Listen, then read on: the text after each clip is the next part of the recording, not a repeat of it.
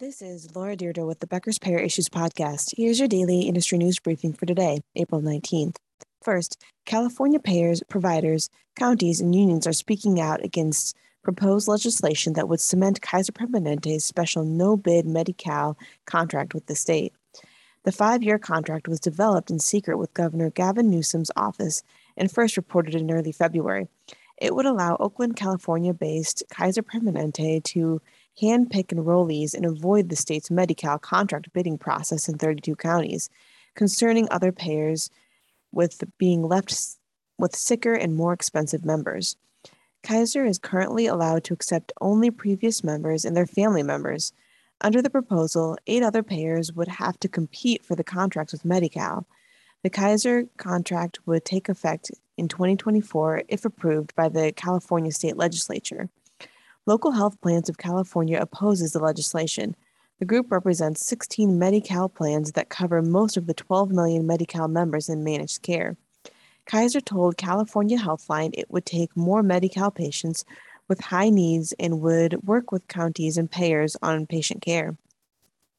It said the California Health Care Services Department first initiated the proposal and it agreed because the two sides recognize fundamentally the benefits to enrollees, and the proposal meets the fundamental objectives the state has for Medi-Cal to improve quality, reduce complexity, and improve patient outcomes.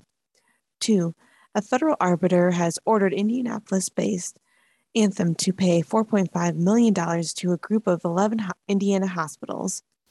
Anthem says it has complied with the order, but the hospitals say they could ask for more. The case involves contracts between Anthem and the hospitals to cover Medicaid patients. The payer's reimbursement system identified emergency room claims from the hospitals and matched them with approved diagnosis codes.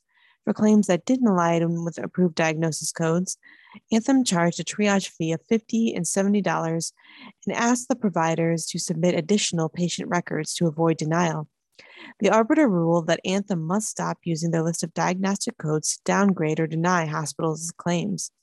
The hospitals claimed that Anthem triage fees and this strategy negatively impacted 60 to 70% of the thousands of ER claims collectively submitted between January 2017 to May 2020. The hospitals said the strategy was illegal and a breach of contract because they are required to stabilize all patients who request emergency services.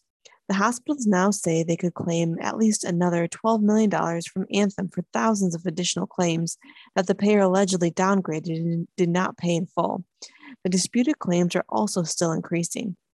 The arbiter's ruling also orders Anthem to pay for all claims that were downgraded through a monetary amount that was not provided. Anthem has not said whether it will pay the additional damages. Three, the CMS proposed payment increase of 3.2% or $1.6 billion for the fiscal year 2023 is inadequate due to inflation and labor and supply costs, said Stacey Hughes, Executive Vice President of the American Hospital Association.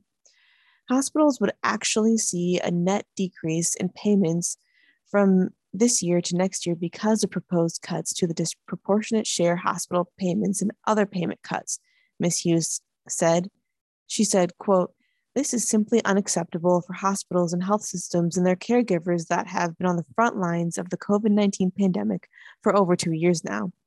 While we have made great progress in the fight against the virus, our members continue to face a range of challenges that threaten their ability to continue caring for patients and providing essential services for their communities. The association is happy with the proposed 5% cap on a decrease to hospitals' wage index, but Ms. Hughes asked that this be used in a non budget neutral way. CMS released the inpatient prospective payment system proposed rule April 18th and is now accepting comments on it through June 17th. And four, HHS opened an online portal April 15th for providers and payers to report surprise billing disputes payers and providers must initiate the federal inpatient dispute resolution process within four business days after the 30 business day open negotiation period ends. According to HHS, information from both parties in the dispute must be provided. The parties can still reach an agreement on payment amount while the process is underway, according to HHS. If you would like the latest in payer and healthcare industry news delivered to your inbox every afternoon, Subscribe to the Becker's Payer Issues e newsletter through our website at www.beckerspayer.com.